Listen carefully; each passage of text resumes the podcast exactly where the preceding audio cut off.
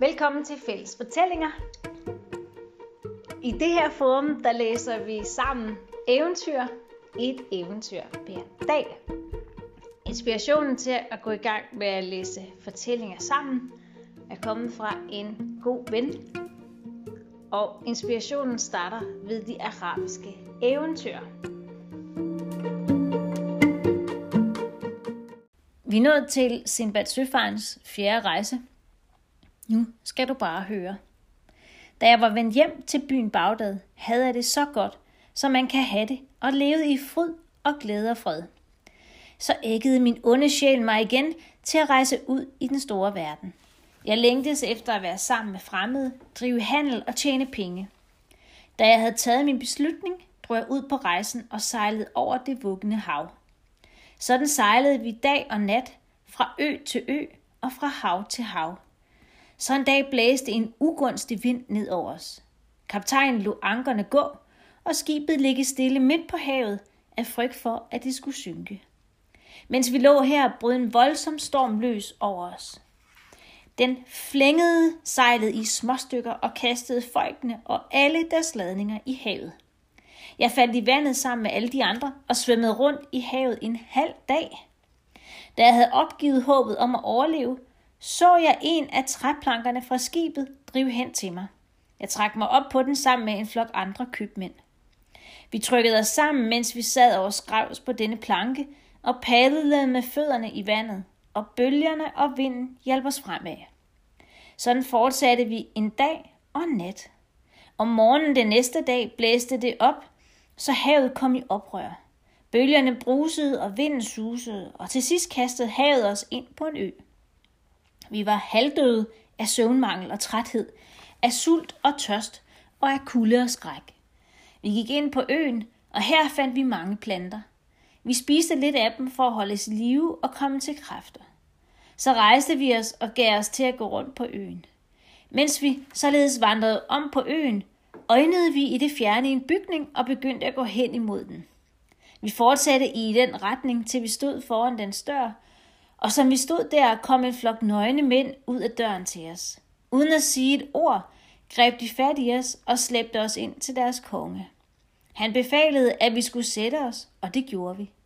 Så serverede de noget mad for os, som vi ikke kendte. Ja, vi havde aldrig i livet set noget lignende.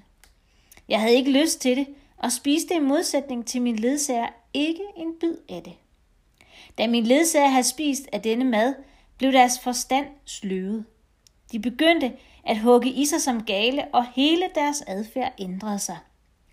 Bagefter kom de nøgne mænd med kokosnødolie, som de gav dem at drikke, og gnid dem ind i. Så snart min ledsager havde drukket denne olie, vendte de det hvide ud af øjnene og kastede sig igen over maden. De spiste på en helt anden måde, end de plejede. Jeg vidste ikke, hvad jeg skulle stille op, og havde ondt af dem. Men jeg var også voldsomt bekymret for mig selv og meget bange for mit liv blandt disse nøgne folk. Jeg agtog dem og fandt ud af, at de var ildtilbedere, og kongen i deres by var en knul. Når nogen kom til deres land, tog de vedkommende hen til deres konge.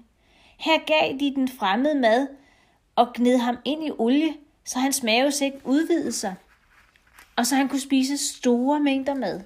Hans forstand blev sløvet, hans tankeevne forsvandt, og han blev en lallende tåbe.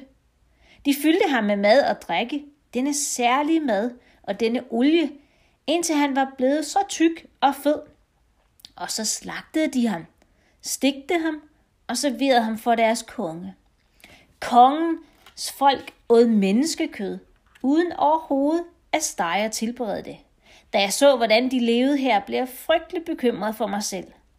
Mine ledsagers forstand var blevet så sløvet, at de ikke længere vidste, hvad der skete med dem. De nøgne mænd førte dem hver morgen ud på øen for at græsse som kvæg. Jeg var selv så syg af angst og sult, at min krop var helt udtæret og kødet tørret ind over knoglerne. Da de så mig i den tilstand, lod de mig være og glemte mig. Ingen skænkede mig længere en tanke, og så lidt bekymrede de sig om mig, at jeg en dag så mit snit til at stikke afsted. Jeg skyndte mig hen over øen, bort fra dette sted, og fik øje på en hyrde. Da manden fik øje på mig, forstod han, at jeg var ved min fornufts fulde brug, og ikke ramt af det, der havde ramt min ledsager. Han gjorde tegn til mig på afstand og gav mig denne oplysning. Vend om og gå tilbage. Drej til højre og følg vejen, til du kommer til den store vej. Jeg vendte om og gik tilbage, således som denne mand ved tegn havde ladet mig forstå, jeg skulle. Og da jeg så en vej på min højre hånd, gik jeg ned ad den. Jeg fortsatte i det, jeg snart løb i panik. Snart gik roligt, til jeg havde fået vejret igen. Så blev jeg ved, til jeg var ude af syne for den mand, der havde vist mig vej. Jeg kunne ikke længere se ham, og han kunne heller ikke se mig. Nu gik solen ned, og mørket faldt på. Jeg satte mig for at hvile mig og ville gerne have sovet, men søvnen indfandt sig ikke den nat på grund af min store angst, sult og træthed. Ved midnatstid rejste jeg mig derfor og gik videre over øen. Jeg vandrede uafbrudt til solen stod op over dal og bakketop. Jeg var træt, sulten og tørstig og gav mig til at spise af græsset og de planter, der var på øen. Jeg spiste til jeg var så mæt, at jeg kunne holde, liv, holde mig i live, og derefter fortsatte jeg min vandring over øen. I syv dage og nætter fortsatte jeg på denne måde. Om morgenen den 8. dag fik jeg øje på noget af det fjerne og gik hen imod det. Jeg gik uden ophold, til jeg efter gang var i nærheden, men stadig på god afstand, for jeg havde fået en skræk i livet efter den medfart, jeg havde fået, først en gang, og så en gang til.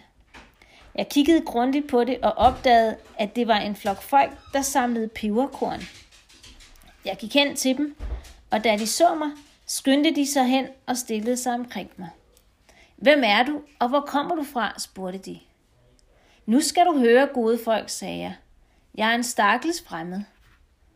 Jeg fortalte dem alt, hvad der var hent mig, og beskrev de redsler, jeg havde været udsat for, og de genvordigheder, jeg havde måtte udholde. Ved Gud, det er en forunderlig historie, udbrød de. Hvordan kunne du slippe fra de nøgne mænd? Hvordan kunne du komme forbi dem her på øen, når de er så mange? De er menneskeædere. Ingen kan være i fred for dem, og ingen kan komme forbi dem.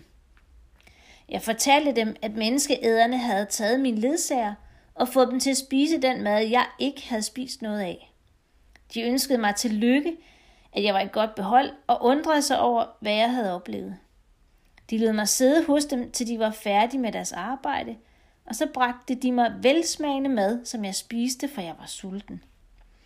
Da jeg havde hvilet mig hos dem en tid, tog de mig med ombord på et skib og sejlede til deres ø og deres boliger. De førte mig frem for deres konge, og da jeg havde hilst på ham, bød han mig velkommen, viste mig stor gæstfrihed og spurgte mig ud om mig selv. Jeg fortalte ham, hvem jeg var, og berettede om alt, hvad jeg havde oplevet, og hvad der var hent mig fra den dag, jeg forlod Bagdad, og til jeg stod foran ham. Derpå forlod jeg deres konge for at kigge mig omkring i hans by. Det viste sig at være en livlig by med mange mennesker og stor velstand. Bunen af madvarer og med sukker, handelsvarer og købmænd, der købte og solgte. Jeg glædede mig over at være kommet til denne by og fik fred i sjælen. Jeg kom på fortrolig fod med byens indbyggere, og både hos dem og deres konge blev mødt med meget hæder og større gæstfrihed, end den, der blev de betydningsfulde folk i kongens rige og hans by til del. Jeg bemærkede, at alle i byen, høj som lav, red på fine fuldblodsheste, men uden sadel, og det undrede mig. Hvorfor rider du ikke med sadel under dig? Herre, spurgte jeg kongen. En sadel giver dig rytteren hvile og flere kræfter. Hvad er en sadel, spurgte kongen. Det er noget, vi aldrig har set i vores liv. Sådan en har vi aldrig reddet på. Hvis du giver mig tilladelse til det, vil jeg lave dig en sadel, sagde jeg. Så kan du prøve den og se, hvor god den er. Værsgo, sagde han. Gør det bare. Jeg lavede en sadel, hentede en af kongens fineste heste og lagde sadlen på den. Jeg spændte stigbøjlerne fast, lagde seletøjet på den og førte den så frem for kongen. Han steg op i den, og da han først sad i sadlen, blev han så henrykt for den, at han skænkede mig store gaver for mit arbejde med at fremstille den. Da hans visir så jeg så jeg havde lavet denne sadel, bad han mig om en magen til. Jeg lavede ham en sadel magen til, og nu kom rigest øverste og standspersonerne og bad mig om sædler, og jeg lavede den. På den måde samlede jeg mig en pæn formue og vandt anseelse blandt folk, ligesom jeg indtog en høj stilling hos kongen og hans hof, hos de betydningsfulde folk i byen og de høje embedsmænd. Så en dag, da jeg sad hos kongen i den største glæde og værdighed, sagde han, Nu skal du høre, min gode mænd. Du nyder anseelse og hæder her hos os, og du er blevet en af vores. Vi kan ikke bære at skille os af med dig, og vi kan ikke have, at du forlader vores by. Jeg vil have dig til at gøre noget og beder dig adlyde mig og ikke afvise mit forslag. Hvad vil du have mig til at gøre, kongen, spurgte jeg. Jeg vil ikke afvise dit forslag, for du har vist mig stor gunst, venlighed og godhed. Jeg ønsker at få dig gift her hos os, sagde kongen. Du skal have en god, smuk og åndfuld kone, en, der er køn og yndefuld, og til lige har pungen fyldt af guld, så du kan føle dig hjemme her hos os, og du skal bo hos mig i mit palads. Sæt dig ikke op imod mig, og afvis ikke mit forslag. Kongen giftede mig på stedet med en kvinde af fornem stand og høj herkomst. Smuk, fornem og yndefuld, og til lige med pungen fyldt af guld. En kvinde med huse, besiddelser og landejendomme. Når jeg rejser tilbage til mit eget land, vil jeg tage min kone med mig, sagde jeg til mig selv. Jeg elskede hende højt, og hun elskede også mig, og vi levede sammen i fuld harmoni. Et liv i lutterglæde og sorgløshed, og sådan fortsatte det en tid. Så skete det, at min nabos kone døde, og jeg gik ind til ham for at udtrykke min medfølelse. Jeg fandt ham i den elendigste tilstand, ulykkelig og tynget i hjerte og sind. Jeg forsøgte at trøste ham. Du skal ikke sørge så dybt over din kone, sagde jeg. Gud vil skænke dig en kone, der er endnu bedre, og du har et langt liv foran dig. Han brast i hæftig gråd og sagde, min ven, hvordan skulle jeg kunne gifte mig med en anden? Jeg har kun én tilbage. En dag tilbage i mit liv. Kom dog til fornuft, formanede jeg. Du skal ikke dø i morgen, for du har det jo godt at er sund og rask. I morgen har du mistet mig, og vil aldrig i livet få mig at se igen. Men hvordan skulle det gå til, spurgte jeg. I dag begraver de min kone, og de begraver mig i samme grav som hende. Det er skik at bo i vores land, at når en kvinde dør, begraver de hendes mand levende sammen med hende. Og hvis manden dør først, begraver de hans kone levende sammen med ham, så ingen af dem kan glæde sig over livet, når ægtefælden dør. Det er en meget dårlig skik.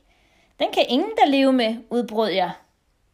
Mens vi talte sammen, indfandt de fleste af byens folk sig for at kondolere min ven, både på grund af hans kone og ham selv.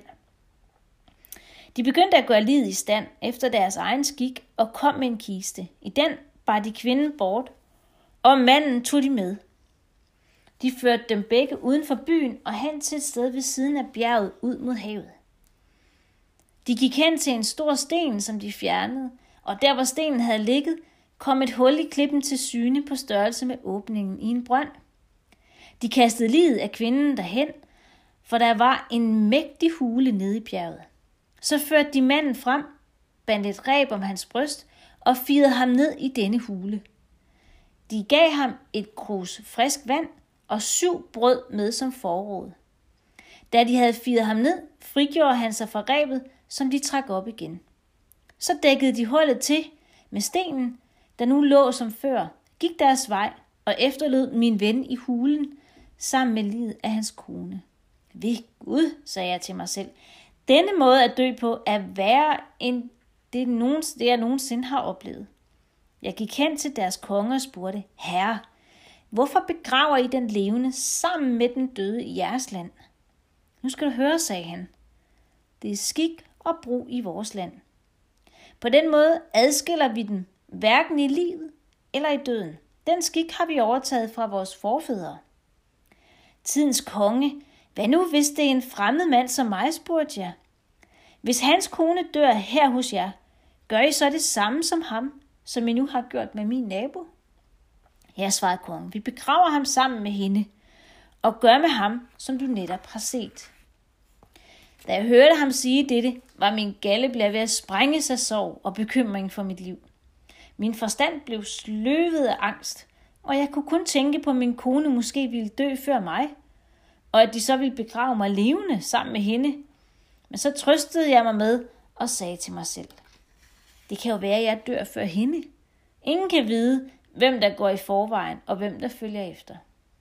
Jeg søgte adspredelse for at tænke på noget andet, men kort tid efter blev min kone syg, og få dage efter var hun død.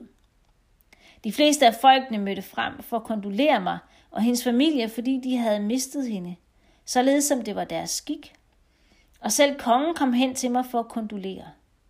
De hentede en kone til at vaske livet, og da de havde vasket hende, iførte de hende de fornemmeste klæder, hun ejede. Smykker af guld og sølv, halskæder, juveler og ædle mineraler. Efter at have klædt min kone på, lagde de hende i kisten, løftede hende op og bragte hende hen til bjerget. De fjernede stenen fra hulens åbning og kastede hende ned. Alle mine venner og min kones familie kom hen for at tage afsked med mig, mens jeg endnu var i live, og jeg råbte, men jeg er en fremmed. Jeg ligger ikke under for jeres sæd og skik. De hørte ikke efter, hvad jeg sagde, og gav ikke agt på mine ord. De greb mig og bandt mig, fastgjorde syv stykker brød og et frisk krus vand til mig, således som det var skik hos dem, og så firede de mig ned mod min vilje. Det var en mægtig hule nede i bjerget. Gør mig fri af rebet, råbte de ned. Men jeg ville ikke gøre mig fri, og så smed de rebet ned til mig. De dækkede hulens åbning med den store sten, som havde ligget ovenover den, da vi kom, og gik deres vej. Jeg opdagede, at der var mange døde i hulen, og lugten var kvalmende og råden. Jeg kunne ikke længere skælne dag fra nat, og jeg tog kun en lille smule føde til mig.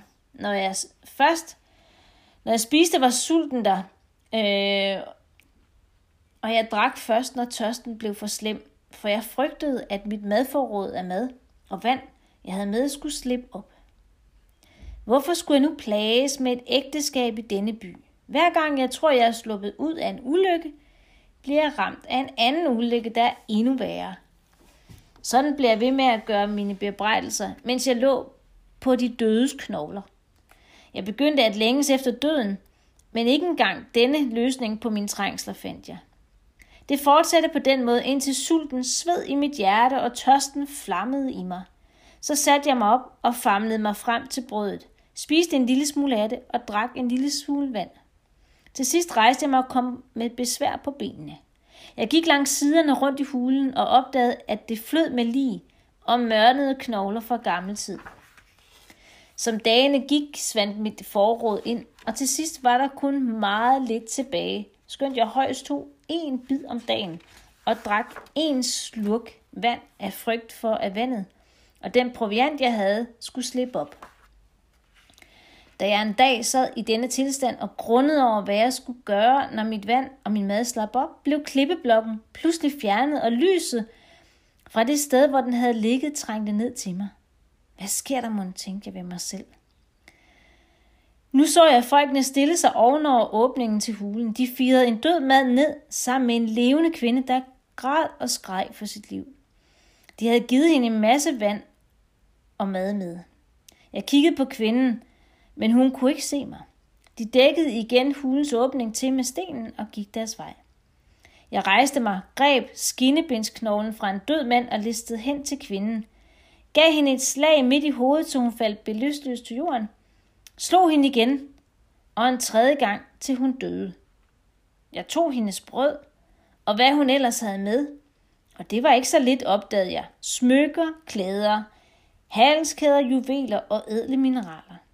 Jeg tog vandet og det forråd, kvinden havde haft, satte mig på det sted, jeg havde indrettet til soveplads ved hulens væg, og gav mig til at spise en lille smule af det forråd.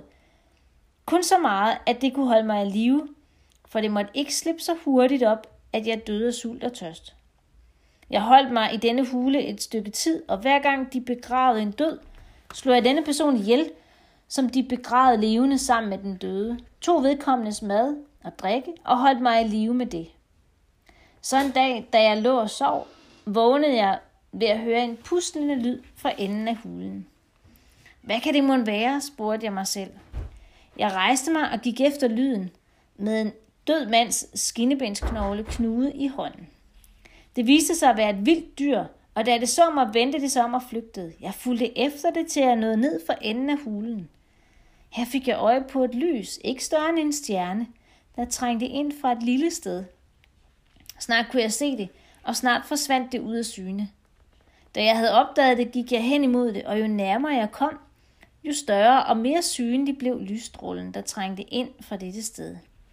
Jeg var nu sikker på, at der måtte være en åbning i denne hule, hvor igennem det skulle være muligt at slippe ud, sagde jeg til mig selv.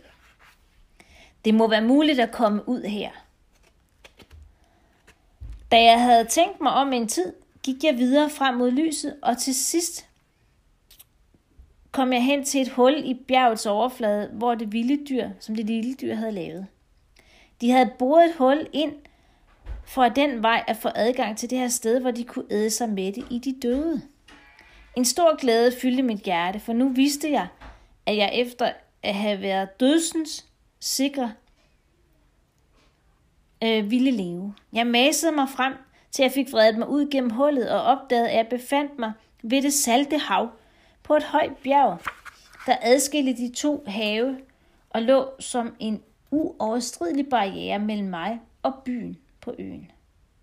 Derpå gik jeg tilbage til hulen gennem hullet for at hente alt det vand og den proviant, jeg havde sparet sammen, og jeg tog en mængde af de ting, de i øvrigt havde med. Halskæder, juveler, perlekæder og smykker af guld og sølv, indlagt med alle mulige ædelsten og andre kostbarheder. Jeg opholdt mig ved havets bred, men hver dag gik jeg ned i hulen og hentede noget op, og når de begravede nogen, tog jeg vedkommendes mad og vand, slog dem ihjel, hvad enten det var mand eller kvinde. Derefter kryb jeg ud af hullet og satte mig ved havets bred, hvor jeg ventede på, at et skib skulle sejle forbi. Da jeg en dag sad ved havet og grublede over min skæbne, kløvede et skib det vuggende hav.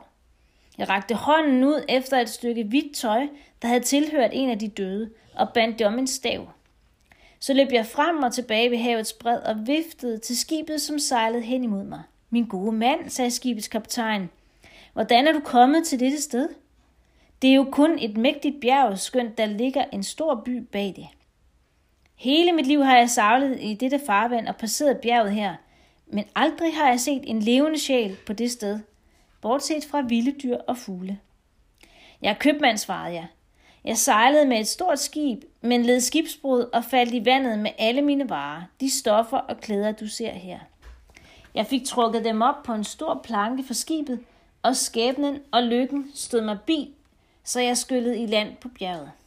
Lige siden har jeg ventet på, at nogen skulle komme forbi og tage mig med. Jeg fortalte ham ikke om alt, hvad der var hent mig i byen og i hulen, af frygt for, at nogen fra denne by skulle være ombord på skibet. Så tog jeg en betragtelig del af min rigdomme med hen til kaptajnen og sagde, Min herre, du redde mig bort fra dette bjerg. Tag nu dette til gengæld for den velgærning, du har vist mig. Men han ville ikke modtage noget af mig og sagde, Vi tager ikke imod noget fra nogen. Når vi ser en skibsbroden ved en kyst eller på en ø, tager vi ham med os. Vi giver ham noget at spise og drikke, og hvis han er nøgen, giver vi ham tøj på. Når vi er i sikker havn, giver vi ham noget af det, vi har som en gave, og vi behandler ham pænt og venligt. Vi rejste videre fra ø til ø og fra hav til hav, og jeg håbede at være frelst og var frydet mig over at være i god behold. Men hver gang jeg tænkte på mit ophold i hulen sammen med min kone, var jeg ved at gå fra sans og samling. Vi nåede byen Basra i god behold. Jeg gik i land, opholdt mig nogle få dage i byen og rejste så videre til Bagdad.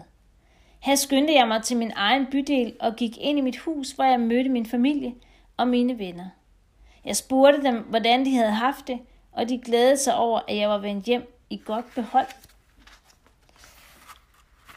og ønskede mig til lykke med det. Jeg gav almisser og gaver og skænkede klæder til de forældreløse og enkærne.